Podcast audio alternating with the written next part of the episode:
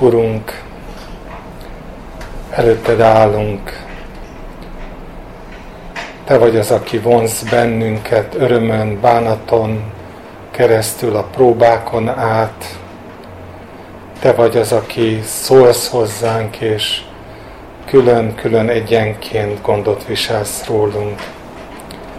Köszönjük, hogy benned lehetünk, és a veled való közösségünk az, amelyik lehetővé teszi, hogy egymással is közösségben éljünk. Urunk, tényleg azt gondoljuk, hogy leginkább az orcánk pirulása az, amivel eléd jöhetünk. Tanulók vagyunk, botladozó tanulók, akik szeretnénk, szeretnénk a jót, és látjuk, hogy nincs hozzá erőnk. Szeretnénk a, a kiteljesedett életet, a kapcsolatokat, a közösséget, és néha eszünkbe jut, hogy talán lehet, hogy veled nincsen olyan mély közösségünk, hogy egymással is közösségünk lehetne. De köszönjük, hogy Te ismersz bennünket, és, és téren és időn kívül valahol mégis Te vagy az, aki, aki táplálod bennünk azt, hogy egyek vagyunk benned. Köszönjük a mai délutánt, az igét, az énekeket. Köszönjük, hogy azt ígérted, hogyha Te nevedben jövünk össze, akkor Te ott vagy. Urunk, az a vágyunk, hogy ne csak a szó hangozzon el, hogy a Te nevedben mi együtt vagyunk, hanem hogy valóban közös akarat lenne a szívünkben. A vágy az közös, szeretnénk Téged jobban ismerni. Köszönjük, hogy ezt meghallgatod, és te vagy az, aki építed a Te országodat. Szeretnénk együtt könyörögni Zsófiért, könyörögni a következő fél évért, a szárasságnak az időszakáért, ami olyan módon lehet, hogy száraz, hogy nem együtt vagyunk, de Te mindenütt jelenlevő Isten vagy. Te gondoskodni tudsz a tieidről, még arról is, ami még a szánkon sincs, a szó, hogy tudsz neki adni ott is kint közösséget, ha csak egy-egy embert is, de te már előre készíted az utat, mert ami benned foggan meg, tőled indul ki, és a te áldásodat várva készül, amögött te mindig ott vagy, és te mindig előre elkészíted. Köszönjük, hogy szereted, és köszönjük az együtt töltött időt vele is, és nagyon várjuk, hogy ismét majd együtt lehessünk őrizd meg. Te vagy a nagy történelem formáló Isten. Formálod ezt a világtörténelmet, noha nagyon bonyolultnak tűnik a számunkra, a vírusok miatt is, a politika miatt is, gazdaság miatt is, a hitehagyás miatt, talán még inkább, és tényleg csak azt tudjuk, hogy azt mondtad, hogy minden egyaránt javára van annak, aki szeret téged, és és arra biztattál, hogy ha mindezt látjuk, emeljük föl a fejünket, mert közel van már a válság. Úgyhogy igen, ővel együtt kérjük, hogy jövel, Uram Jézus, Urunk Jézus, együtt kérjük, hogy Te add meg nekünk, hogy egykor Te nálad örökre közösségben lehessünk veled és egymással, és dicsőíthessünk Téged ebben a közösségben. Amen.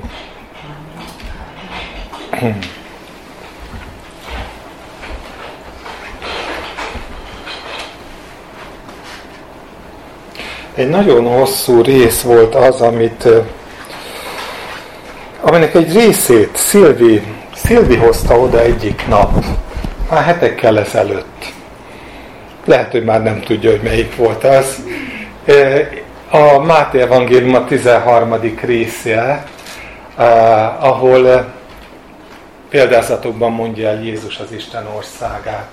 Hét példázatot mond, és ebből a hét példázatból az ötödik az a szántóföldnek a példázata, és, és volt egy-két gondolat, amit ott akkor elmondott, ami, ami aztán nagyon mélyen érintett, és beszéltünk is róla, meg utána sokat eszembe jutott. Ez ugyanabban az időben volt, mint amikor utána vasárnap ott voltatok nálunk, és István azt mondta, hogy ő neki van adatott gondolat, biztosan emlékeztek rá, és mondtam, hogy de jó, és hát miről beszélt? A magvető példázatáról, a hét példázatot hozta ő is elő. Igazából az egy, egy elsőt meg a, azzal kapcsolatos gondolatokat, és a Lukács evangéliumából, ott nincsen mind a hét példázat leírva, de itt a Máté evangéliumában igen. Fiatal koromban én annyira nem ragadtatott el, mert nem tudtam eldönteni, hogy, hogy miről beszél. Miért hét? És, és, és miért nem lehet egyben elmondani, hogy mit akar mondani? Nyilván a tanítványok se értették, hiszen a magvető példázat, meg a konkoly példázat után azt kérdezték, hogy hát mi, mi, miről beszél eh, Jézus, amikor ezeket elmondja. Én úgy döntöttem, hogy nem is szeretnék darabonként kitérni ezekre. Már azért sem, mert a magvető példázatot szinte mindannyian gyerekkorunk óta nagyon sokszor hallottuk, de talán azért leginkább nem, mert ami bennem megfogant, az az ív. Eh, hét példázatról beszél Jézus. Az első a magvetőnek a példázata, a második a konkolynak a példázata, a harmadik a mustármagnak a példázata, maradjunk először ennél a háromnál. Utána van egy elválasztó, vagy nekem úgy tűnik, hogy elválasztó példázat, az a konkolynak a példázata. Úgy címszavakban mindegyikről néhány szót fogok mondani, de a konkoly után van még három. És abból az első az, ami Szilvinek foglalkoztatta a szívét, a szántóföldben elrejtett kincsnek a példázata, utána a igaz gyöngy és a kereskedő, és végül pedig a kerítő háló példázata. Tehát van hét. Ahogy én érzékelem, ebből az első három az egy ívet rajzol le, az utolsó három befejezi ezt az ívet, és a kettő között van még egy példázat. Nem tudom, hogy mennyire fontos ezt látni, vagy csak én látom így. Tulajdonképpen majdnem mindegy, de ami eszembe jutott róla, az az, hogy jé, mint hogyha kicsit a jelenések könyve hét gyülekezetét juttatná eszembe. És nem csak a hetes szám, hanem maga, a, ahogy kibontja Jézus az Isten országát. Emlékeztek rá a jelenések eh, könyvének a hét gyülekezetéről az elmúlt időszakokban, hát én nem tudom megmondani, hogy mikor ütötte föl a fejét ez a gondolat, hogy hét gyülekezeti korszaknak a, a, a leírása. Aztán utána természetesen az is benne van, hogy ez a hét gyülekezeti korszak soha nem létezik abszolút izoláltan, elkülöníthetően külön-külön. Tehát nem lehet azt mondani, hogy az efézusi gyülekezet az lezárult, a tiatírai lezárult, tudom én, a laudíciai teljesen lezárult, meg mindegyik már teljesen lezárult, azt úgy, úgy, úgy nagy vonalakban lehet érzékelni, hogy míg mondjuk az efézusi eh, gyülekezet tényleg az elején van, és a laudíciai az a végén van, és a vég eh, időszakra vonatkozó, hát elég sötét gyülekezet kép az tényleg, mintha jelen lenne a korunkban, de azért mindig minden korban, ami, ami a történelemben volt, elképzelhető, hogy együtt élt. De ezek ilyen karakterisztikus elemek, ilyen jellemző elemek, amikből hol az egyik, hol a másik él jobban, miközben fejlődik a gyülekezet a vég felé. No, valami ilyesmi jutott eszembe erről is, vagy éltem át, ahogy mélyebben olvastam a Isten országáról szóló hét példázatot. Az első a kezdet, a magvetés. Mindegy, hogy, hogy, nem mindegy, de igen, tudom, arról szól, hogy, hogy az emberi szív hogyan fogadja e, az Istennek az országát, és, és valóban van az útfél, a köves, a tövises, meg a jóföld, mindegyikről sokszor hallunk, de alapvetően valami olyasmit kezd el az Isten, hogy megdolgozza az embereknek a szívét. Ez kezdődött Jézus Krisztussal. Hinti a magot, és az emberek, akik hallják az evangéliumot, azok valamilyen formában fogadják ezt az evangéliumot, de valahol a vetés ki kell. Márk evangéliumának a negyedik részében tulajdonképpen ennek a példázatnak e, a, a, a kisebb bővített gondolata az az, hogy az ember elveti a magot, és utána akár lefekszik, akár föl kell, akár nappal van, akár éjszaka van, a mag majd ki kell, először sarjad, aztán szárba szökken, aztán kalász érik rajta, és végül gyümölcsöt terem, és, és mindez úgy, hogy ő nem sokat tehet ebben az ügyben. Ő csak elvetette a magot, de Isten az, aki adja a növekedést, jól ismerjük a gondolatot. Isten elkezdett egy országot. És aztán, hogy megint Jézusnál maradjak, Jézus azt mondja, hogy emeljétek föl a fejeteket, és lássátok meg, hogy a mezők már fehérek az aratás, hogy, hogy, hogy az Isten országa, amikor elkezd terjedni, akkor, akkor, akkor nagy, eh, eh, nagy gyorsaságban elkezd épülni valami, ami, ami az Isten szerint való. És itt térnék át a másik példázatra, igen, ez nem tőlünk van, ő adja a növekedést, ő adta a növekedést az első időszakban is. És akkor jön a konkoly példázata, amelyiket szintén jól ismerünk, amelyik arról szól, hogy az ördögnek nagyon nem tetszik az, hogy a magvetést követően szárba szökken az Isten országa, és elkezd gyümölcs termővé válni. Nem tetszik neki. Nem tetszik neki, hogy terem 30, 60 vagy 100 annyit, és mindenképpen akadályozni akarja, hogy Isten országa növekedjen, és ez a történelmi idők végéig nyilvánvalóan így van.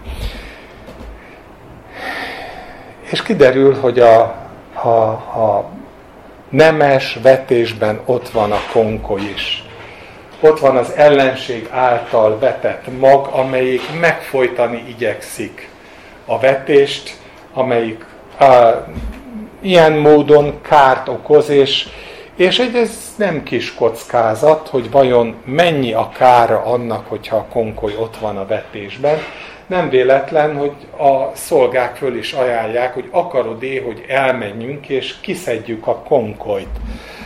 Hogy mérsékeljük a kárt, és, és Isten azt mondja, hogy nem, nem nem kell kiszedni a konkolyt, mert lehet, hogy több a kár azzal, hogyha kiszeditek a konkolyt, mint sem, hogyha hagyjátok. És van benne valami nagyon tanúságos arra vonatkozóan, hogy mi, akik attól félünk, hogy Isten országa csorbul, ha mi eh, nem teszünk igazságot Isten nevében, azok elveszítjük szemünk elől azt, hogy Isten adja a növekedést.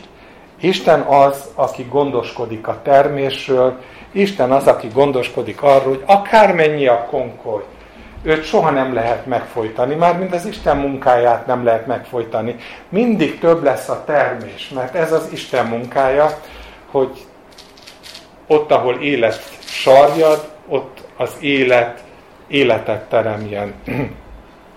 Ennek ellenére, ha így történelmileg nézem, akkor valóban azt kell, hogy lássuk, hogy miközben az első keresztények még nagyon buzgón, ugye az apostolok cselekedete e, jól leírja, nagyon buzgón közösségben vannak, e, jól indul, e, leírja ugye az Abcsár 243 környékén, hogy mi mindenben van foglalatosak, és ezek tipikusan az Isten országára vonatkozó dolgok, hogy az apostolok tudományában ott vannak, a kenyér megtörésében, az imádkozásban, egyek, tehát tulajdonképpen egy, egy, egy nagyon jól induló gyülekezeti korszak, ami aztán hát igen gyorsan hanyatlásnak indul, megjelenik a konkoly, és azt gondolom, hogy úgy nem sokkal Jézus halála után, de majdnem mindegy az évtized, de mire Pál meg János már a munkájukat végzik, nagyon, nagyon sok olyan torzulása van a gyülekezetnek, ami azt jelzi, hogy fölhigult, fölhigult az eredeti tanítás, fölhigult a gyülekezet gondolata, a közösség gondolata fölhigult, és Isten, Isten hagyja. Pál ugyan reménykedik abban, reménykedett abban, hogy Jézus Krisztus nagyon hamar visszajön. Emlékeztek rá a tesszalonikai levél nagyon élénken, a korintusi levél 15. része nagyon élénken lefesti azt a reménységet, hogy, hogy visszajön az Úr Jézus, és akkor mindezek a problémák eltörpülnek, hiszen véget ér a gyülekezeteknek a korszaka, Isten uralkodni fog, addig pedig együtt lehet ezzel élni. De nem ez történt. Megmaradt, és egyre több eh, gondot okozott. Van egy, eh, nekem minden bizonyal nektek is, különös gondolatsor a következő. A következő példázat a mustármakról szól. Azt mondja, hasonló a mennyek országa a mustármakhoz, ez a harmadik, amelyet vesz az ember és elvet a szántóföldjébe. Ez ugyan kisebb minden magnál, de amikor felnő, nagyobb minden veteménynél, és fává lesz, úgyhogy eljönnek az égi madarak, és fészket raknak az ágai között. Jó ez? Vagy rossz? Nem tudom, nyilván ez is csak egy változat, amit én gondolok erről, de azt gondolom, hogy a példázat körülbelül azt mondja, hogy az Isten országa terjedésének megvan az a, az a végki, nem, nem végkifejlete, az a, az a az a fejlődésnek a csúcsa, amikor olyan erős fává növekszik az Istennek az országa, hogy el tudja viselni azt, hogy a árnyéka alatt fészket találjanak a madarak. Tudom, hogy amikor ilyen bibliai szimbólumok irányába elmegyünk, ott az mindig egy olyan talaj, amit én nem nagyon akarok feszegetni, de amennyire én látom, azért az égi madarak a Bibliában általában, általában nem a jó, hanem a rossznak a kifejezői, a gonosznak a megtestesítői. És ez a fészket raknak nekem körülbelül azt a gondolatot hordozza, hogy olyan erős ez a fa, amit Isten nevel, hogy el tudja viselni azt, amikor megjelenik a gonosz, és fészket rak közötte. El tudja viselni azt, hogy megjelennek a haszonélvezők, én nagyon egyszerű szóval most ezt az oldalát domborítanám ki a, a rossznak, hogy mit csinál ez a madár? Él azokkal az előnyökkel, amiket a fa árnyéka nyújt, vagy a fa lehetősége ad neki, élvezi a hasznát. Biztos sok vetülete van. Nekem ennyi adatot ebből, hogy azt érzékeljem, hogy a haszon élvezet az bizony egy nagyon markánsan jelenlévő dolog ma is a kereszténységben. Nyilván az az, az, az, az egyszerűbb. Észre se veszük sokszor, hogy ez rossz.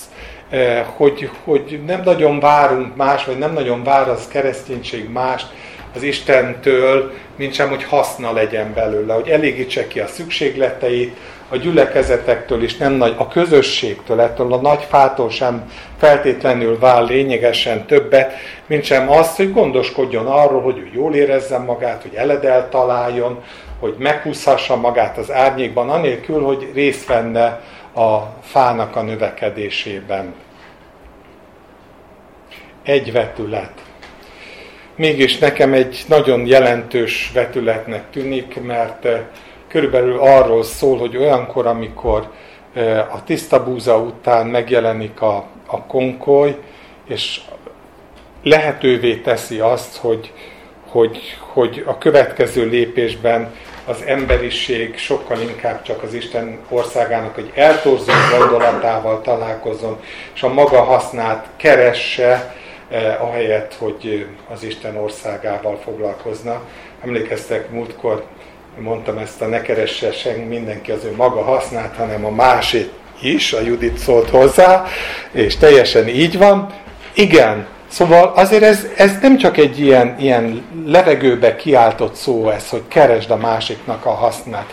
Ez, ez a léleknek az állapota, hogy ö, önző vagyok ki, azt várom é az Isten országától, hogy nekem legyen jó, vagy pedig kész vagyok arra, hogy keresem a másiknak a hasznát, és azon munkálkodjam, ami az életet munkája. Az önző emberből nem árad élet. Az önzetlen ember az, aki keresi azt, hogy hogyan tudná ezt a közösséget,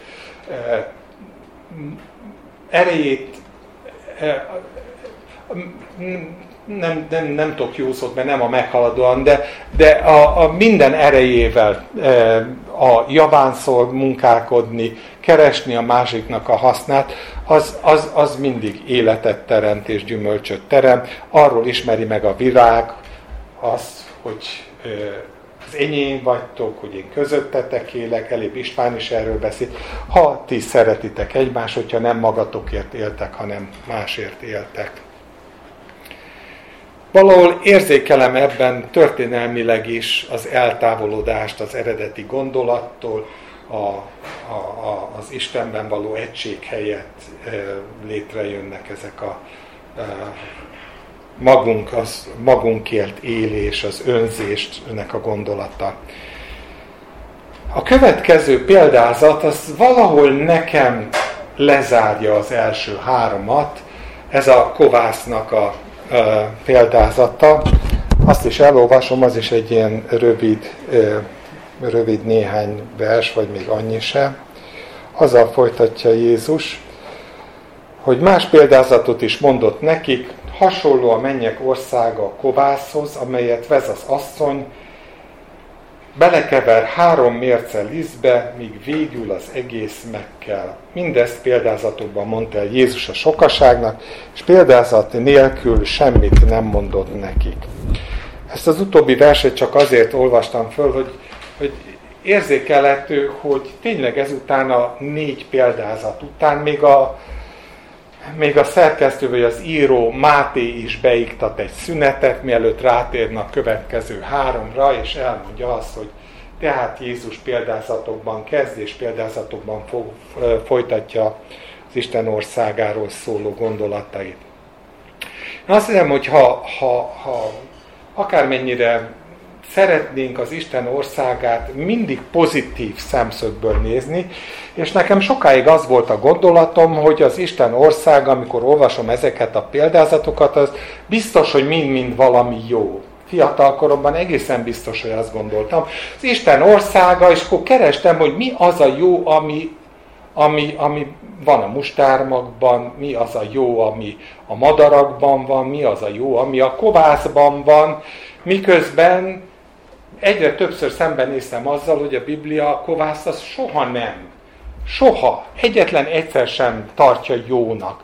Az mindig valami olyan, amit ki kell pusztítani, ami nem lehet eh, benne, ugye a pászká vacsorának a, a, a egy hétig kovásztalan kenyeret enni, Pálapostól, amelyik azt mondja, hogy tisztítsátok ki magatok közül a kovászt. Tehát összegészében a kovász az mindig valahol valami, ami sajnos, ha jelen van, akkor már nem csak egy-egy embernek a kárával jár, nem csupán arról van szó, hogy a konkolya mellette lévő búzát megtámadja, és nem csupán arról van szó, hogy az égi madarak közül néhányan itt-ott el vannak a, a gyülekezet lombjában, hogy a haszonélvezők, az élősködők, a, a, azok, akik, akikről azt mondja ugye a Péter apostol, hogy lesznek az utolsó az időben az emberek maguknak szeretői és önzők. Szóval nem csak erről van szó, hanem valami olyasmiről van szó, hogy Jézus világosan azt mondja, hogy megkeleszti a tésztát. A kevés a kovász az egész tésztát megposhasztja, jó régi Károlyi, ezt Pálapostól mondja. Ha viszont ez így van, akkor, akkor miről beszél Jézus? És én egyszerűen azt gondolom, de lehet, hogy én nagyon pessimistán látom ezt a világot, hogy Jézus világosan azt mondja, hogy a, a kereszténység útján eljön az az időszak, amikor általánossá válik a, a, szervezeti szinten legalábbis nem jó szó, tehát közösségi szinten általánossá válik a torzulás. És miközben jól tudjuk valóban, hogy, hogy a, a, az Isten az egyéneken keresztül mindvégig föntartja a, a magvetésnek a, a, a lehetőségét, és azért is mondtam, hogy ez a kezdettől a végig tulajdonképpen minden lépés ott van benne, de azért azt valóban látjuk, hogy a kezdeti gyülekezeteknek a, a, az organikus szerveződése, a, a házanként együtt vannak, imádják az Istent, szeretik egymást. Ez a, ez a fajta pulzálás a, közösségeknek, ez kezd lemerevedni, egyre jobban rendszerré válik, egyházakká válik, gyülekezetekké válik. Időnként persze szeretnék megreformálni ezeket a gyülekezeteket az emberek, létre is jönnek ilyen reformatív gondolatok mentén újabb és újabb közösségek, de egyre kevésbé érzékelni azt, hogy az eredeti gondolathoz vissza tudna térni a kereszténység. E, egyre én azt gondolom, hogy talán nem nagyon téveztek azzal, hogyha ha az, azt mondom, hogy egyre, egyre torzabbá válik az Istenkép, a közösségkép, Miközben persze van, de egyre általánosabbá válik az az, hogy az erről alkotott gondolatok azok meglehetősen abban gyökereznek, ami, amit az elmúlt egy-két száz vagy ezer év alatt az emberek magukba szívtak. De hát ezért keressük mi is tehát ezért sem új ez a dolog, mert azt keressük mi is, hogy hogyan lehetne visszatérni ahhoz, hogy az Isten gondolata szerint levő valódi közösség a Krisztusban, nem haszonélvezet, nem élősködés, nem arról szól, hogy nekem szolgáljanak, hanem hogy én szolgáljak, amit Jézus mond, hogy, hogy az emberfia nem azért jött, hogy mások szolgáljanak neki, hanem hogy ő szolgáljon másoknak, és nekünk is ez a feladat, mert nem nagyobb a szolga az ő mesterénél, és így tovább. Szóval valahol benne van ebben, hogy, hogy történelmileg sajnos a kovász akármilyen e, lassú folyamatban, de megkelesztette a tésztát. Szervezeti szinten minden valószínűség szerint én úgy gondolom, hogy megkelesztette azt a tésztát. És nagyjából ez az összkép. Ma is ez az összkép nagyjából, és Jézussal kapcsolatban itt van egy szünet, és utána e, tér rá a következő három példázatra, a Máté evangélium, amit remélem érzékelhető lesz, hogy, hogy úgy tűnik, hogy jellegében egészen más, mint sem az első három volt. Ugye a következő néhány gondolatban Jézust megkérdezik a tanítványok a konkoly példázatáról, tehát van egy ilyen betét, Jézus elmondja, hogy, hogy mire értette őt, és utána az akinek van füle a hallásra hallja, mondja Jézus, és áttér az utolsó három példázatra. Az utolsó három példázat az így szól, hasonló a mennyek országa a szántóföldben elrejtett kincshez, amelyet az ember miután megtalált, elrejt, majd örömében elmegy, eladja mindenét, amilyen van, és megveszi azt a szántóföldet. Hasonló a mennyek országa a kereskedőhöz, aki szép gyöngyöket keres, amikor egy nagyértékű gyöngyre talál, elmegy, eladja mindenét, amilyen van, és megvásárolja azt két példázat. Nem tudom, én, ami bennem fölmerült, az, az egy nagyon alapvető különbség a kettő között.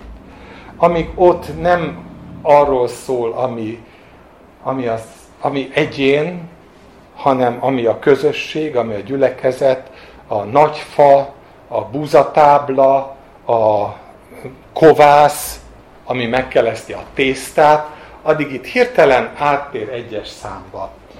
És azt mondja, hogy hasonló a mennyek országa ahhoz az emberhez, aki váratlanul kincsre bukkan a szántóföldben. Váratlanul. Nem tudott róla.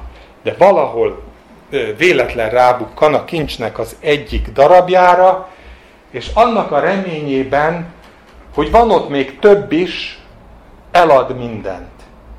Megveszi az egészet, hogy az egész az övé legyen. Mi jut eszembe? Valami olyasmi jut eszembe róla, hogy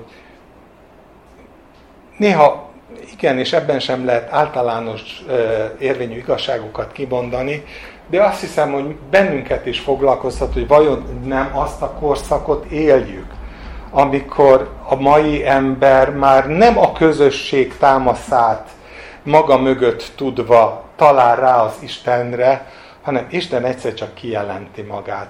Egy-egy ember megtalál valamit, ráébred, akár közösségen belül, tehát szervezeti egységen belül megérinti az Isten, és egy olyan közösségben, ami talán már nem képviseli azt az igazságot, ami a közösségről szóló gondolata az Istennek, de ő valamire rábukkan.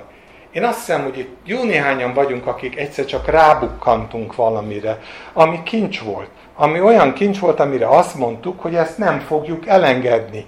Akkor sem fogjuk elengedni, hogyha emiatt kikerülünk a perifériára, mert ez nekem kincs. Akár jönnek velem, akár nem jönnek velem. Akár vannak követői, akár nincsenek követői, nekem kincs. Persze az volna az egészséges, vagy az talán az volna a kívánatosabb, hogyha ezt megint ilyen, ilyen, ilyen nagyobb közösségi méretekben átélnék az emberek, hogy, hogy rátaláltunk a kincsre. De talán éppen ez a józanság Jézus részéről, ami megnyilvánul ezekben a gondolatokban, hogy, hogy, hogy nem idealisztikus. Ebben ezekben az időkben, ha egy-egy ember rátalál a kincsre, az jó. Hogyha meg akarja szerezni a többi darabját, az jó. De valamit Jézus mond, és talán ez az, amire Szilvi irányította rá a figyelmet, hogy de ennek nagyon nagy ára van. Nem megalkuvó az ár. Azt mondja, hogy eladni mindent. Mindent. És persze tudom, hogy kis fejünkben nem is nagyon fér bele az, hogy mi az, hogy eladni mindent. De én azt gondolom, hogy, hogy valami olyasmit mindenképpen mond Jézus, hogy akiknek megengedi Isten kegyelemből, hogy rátaláljanak ismét arra az útra, amiről úgy élik meg, hogy ez az Istennek az útja, ott Isten nem fél munkát akar, és nem akarja, hogy olyanok legyünk, mint amilyen esetleg, ami, ami miatt ő nem tud benne lenni a szervezetekben. Azt akarja, hogy mindenben hasonlítsunk ő hozzá. Nem lehet azt mondani, hogy, hogy szeretem az Istent, hogy most például János levelét mondja, én nagyon szeretem az Isten, de ugyanakkor nem szeretem az én testvéremet. És persze mondhatom azt, hogy szeretem a testvéremet, mert, mert, mert tudunk mondani dolgokat, anélkül, hogy azok mögött mély és valóságos tartalom lenne, hogyha ide igazából nem veszem észre a szükségét, hogyha nem keresem az ő hasznát is, hanem továbbra is csak a magamét keresem. Szóval akkor nem adom el, megtartom, és nem tud ott lenni az Isten, hogy a többi darabját is meglelhessem ennek a kincsnek, hogy megvásárolhassam. Ha azt mondom, hogy én, én szenvedek a Krisztusért, tényleg, annyi ember volt már ezen a földön, aki, aki szenvedett a Krisztusért, akár az életét is adja a Krisztusért, de ugyanakkor gyűlölködik a családjában. Hát hányszor meg hányszor, ugye Pálnak a Korintus 13 az erről szól, hogyha a testemet tűzre adom, hogyha minden vagyonommal szolgálok, hogyha minden megcsinálok, de a szeretet nincsen bennem, semmit az nekem nem használ. A minden, valamelyik vajtán hangzott el talán, az minden. Az, az, az, az, az minden. Nem lehet úgy e, azt mondani, hogy rátaláltam a kincsre, ha nem akarok hozzárendelni azt a készséget, hogy hajlandó vagyok mindent odadni. Odadni az időmet az Istennek. Mindent. az áron is megvegyétek az alkalmat, az nem csupán egy, egy, egy, egy, egy, egy hogy mondjam, egy, egy lehetőség, amit fölvillant előttünk, megint csak az ige, hogy milyen jó lenne, hogyha mi ilyen erkölcsi magaslatokon élnénk, hanem azt mondja, hogy figyelj, eh, kritikus időkben élsz. Eh, lehet, hogy nincs már mögötted az a támaszték, ami talán volt az első néhány évtizedben, évszázadban, nem tudom, a történelem homályába vész az én számomra is. De ne gondolkodj abban, hogy, hogy ilyen, ilyen nagy közösségi támasz van mögötted. De annál nagyobb a felelősséged. Annál inkább tudnod kell, hogy az újrakezdés az mindig az, hogy valaki elkezd eladni mindent. Valaki. Akarsz az lenni? Adj el mindent. Ezt mondja nekem. Akarsz az lenni? Adj el mindent, mert nem tudok újra kezdeni rajtad keresztül, ha megtartottad a 85%-át, és azt mondod, hogy te még mindig nagyon jól teljesítesz, mert a 15% amit beleraksz, sokkal több, mint esetleg a másnak a 2%-a, vagy amiről te úgy véled, hogy 2%. Isten azt mondja, hogy mindig van újra kezdés. De az újrakezdésnek soha nem lesz más feltétele, mint amit Jézusról mond a Filippi levél, megüresítette magát, lejött, szolgai formát vett föl, engedelmes lett. Nem tartotta ragadománynak, de nem haszonélvező volt az Isten gyermekeként, nem tartotta zsákmánynak azt, hogy az Istennel egyenlő, hanem mindent letett. Egészen a halálig. Azért, hogy élet fakadjon belőle, hogy élet sarjadjon belőle, hogy egy új vetésnek legyen az első zsengéje, nem véletlenül nevezi így az ige Jézus Krisztust.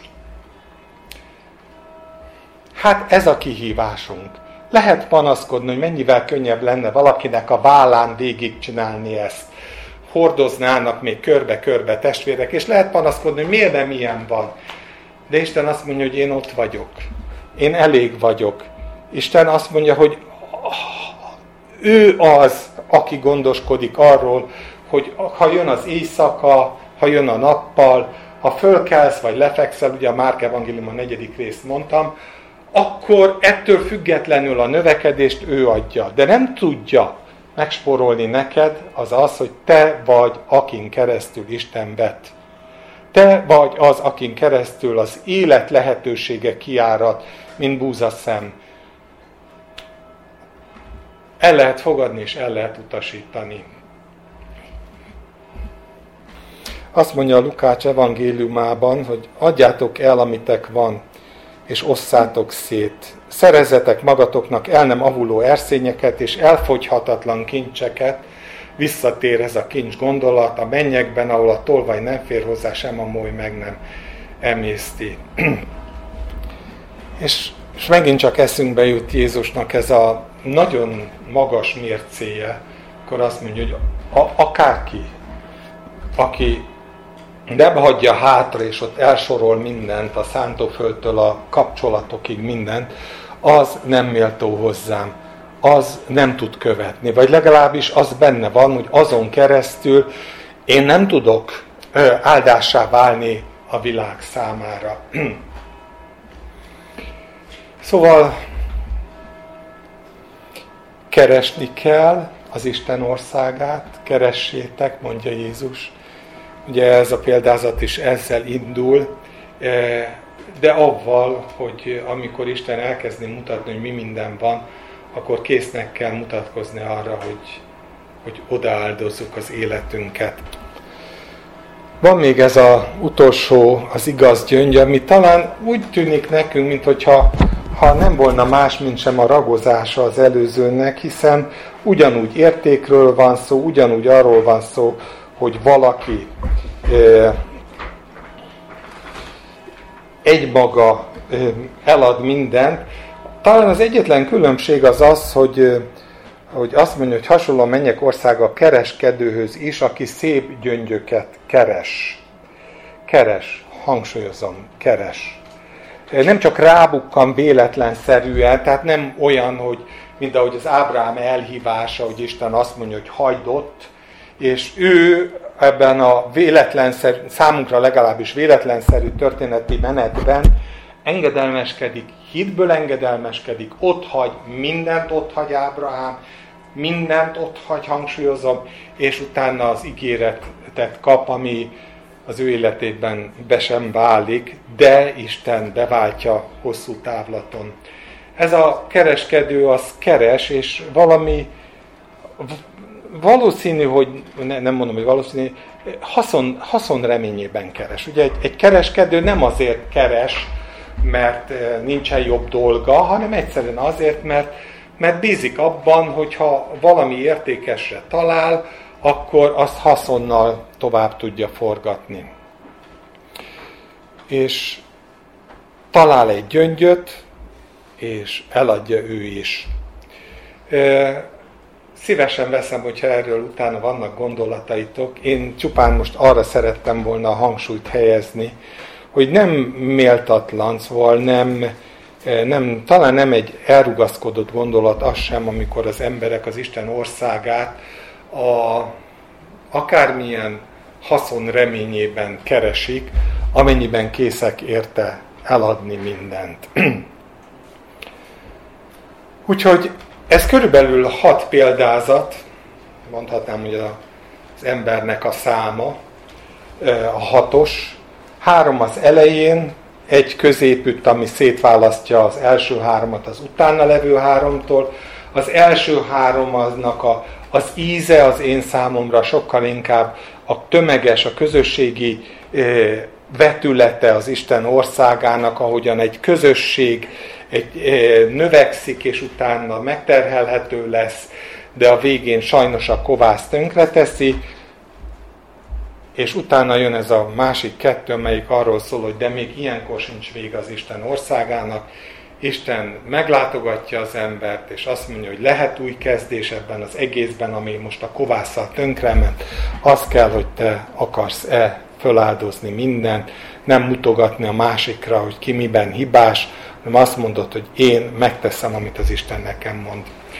És ezt az egészet zárja le az utolsó, a, a betakarítás, amelyik a kerítő hálónak a példázata. Tulajdonképpen annyit mondta, hogy az Isten országa végeredményben keretbe zárva a, a, a magvetést az ítélettel, az végül abban fog véget érni, hogy eljönnek az angyalok, és szétválogatják a jót a gonosztól, és gonoszakat kivették, a jókat azokat pedig begyűjtik. Nem is titkolja, hogy ennek a részfevői azok már az angyalok lesznek. Én nagyon nagyon-nagyon, hogy is mondjam, nem, nem jó szó, mert nem igazán kifejező, de gyönyörködtet, ahogyan ebben a keretben benne van minden a kezdettől a végig, miközben pedig nyilván benne van az is, hogy párhuzamosan mindig mindegyik együtt is tud létezni. Aztán van még egy mondat a legvégén, ami, amire hát nem találom a megoldást, és most így közkincsé teszem, nem mint hogy a többire én nekem kéne megoldást megtalálnom, de hogy ti mit gondoltok róla, e, miután mindezt elmondja Jézus, akkor föltesz egy egyszerű kérdést, megértettétek mindezt? Kérdezte Jézus, azok így válaszoltak, igen. Mondhatnám, de jó nekik. E, nem küzdöttek annyival a kérdé, annyira a kérdésekkel, mint mi. De Jézus minden érzelem nélkül elfogadja a jó válasz, igen, megértettük, és azt mondja, hogy azért minden írás tudó, aki tanítványává lett a mennyek országának, hasonló ahhoz a házigazdához, aki ója, újat és ót hoz elő kamrájából. Hát meglehetősen talányos, gondolom nem csak az én számomra, ha mindent megértettél, és azt gondolod, hogy megtanítattál a mennyek országának a titkaira, írástudó vagy benne, akkor ez egy olyan, olyan, olyan, olyan szerepkör, egy olyan állapot, amire az jellemző, hogy olyan házigazda vagy, aki újat és ót hoz elő egyaránt az ő kamrájából, Amik eszembe jutnak róla, talán ezek a ellenpontozások, amik lehet, hogy Jézus korában nagyon nyilvánvalóak voltak, mind a, ugye az óbor, újbor, óposztó, újposztó, miközben Jézus ezeknél egyiknél sem foglal oly módon állást, hogy az egyik nagyon rossz, a másik meg nagyon jó. Igaz, elmondja azt, hogy aki megkóstolta, az nem biztos, hogy kívánja a másikat, de alapvetően nincs, nincs, nincs benne egy, egy ilyen végleges döntést, és most megint elénk áll az, hogy azt mondja, hogy ha érted a mennyek országát, akkor valamit fogsz tudni arról, arról, hogy mi a, mi a szükség. És a szükségnek megfelelően adaptálod azt, amit tenned kell, ahhoz, ami a szükség. De hogy ennek mi a mélyebb jelentésebben, bízok, hogy Isten rajtatok keresztül is bővíti azt, hogy mi mindent lehet erről gondolni. Nos, imádkozzunk. Uram, köszönjük, hogy előttünk áll az ige, hogy, hogy Te vagy az, aki az értést adja. Mi időnként azt gondoljuk, hogy megértettük, és lehet, hogy a felszínét talán értjük is de azt a típusú értést, ami a szívben zajlik le, amikor annyira érzékenyen formál át bennünket az ige, hogy utána már tudjuk azt, hogy hogyan kell alkalmazni mindazt, amit megértettünk belőle, ettől nagyon messze vagyunk. Úgyhogy kérünk, hogy segíts, hogy értsük a Te országodat, hogy amikor azt mondjuk, hogy eljöjjön el a Te országod, akkor, akkor legalább tudjuk, hogy miről beszéljünk, beszélünk, hogy legyen meg az te akaratod, és hogy hogyan tudunk mi beágyazódni azzal, amikor lépünk, amikor mondunk valamit, meg teszünk valamit, hogyan tudunk beágyazódni ennek az országnak a, a törvényszerűségében, hogy legyen kellő rugalmasság a helyzetek megítéléséhez, ahhoz, hogy mikor mivel használunk, ez a talán, hogy hogyan tudunk előhozni ót, vagy hogyan tudunk előhozni újat, Kérünk, hogy tegyed, te tegyél bennünket bölcsé mindezekben. Amen.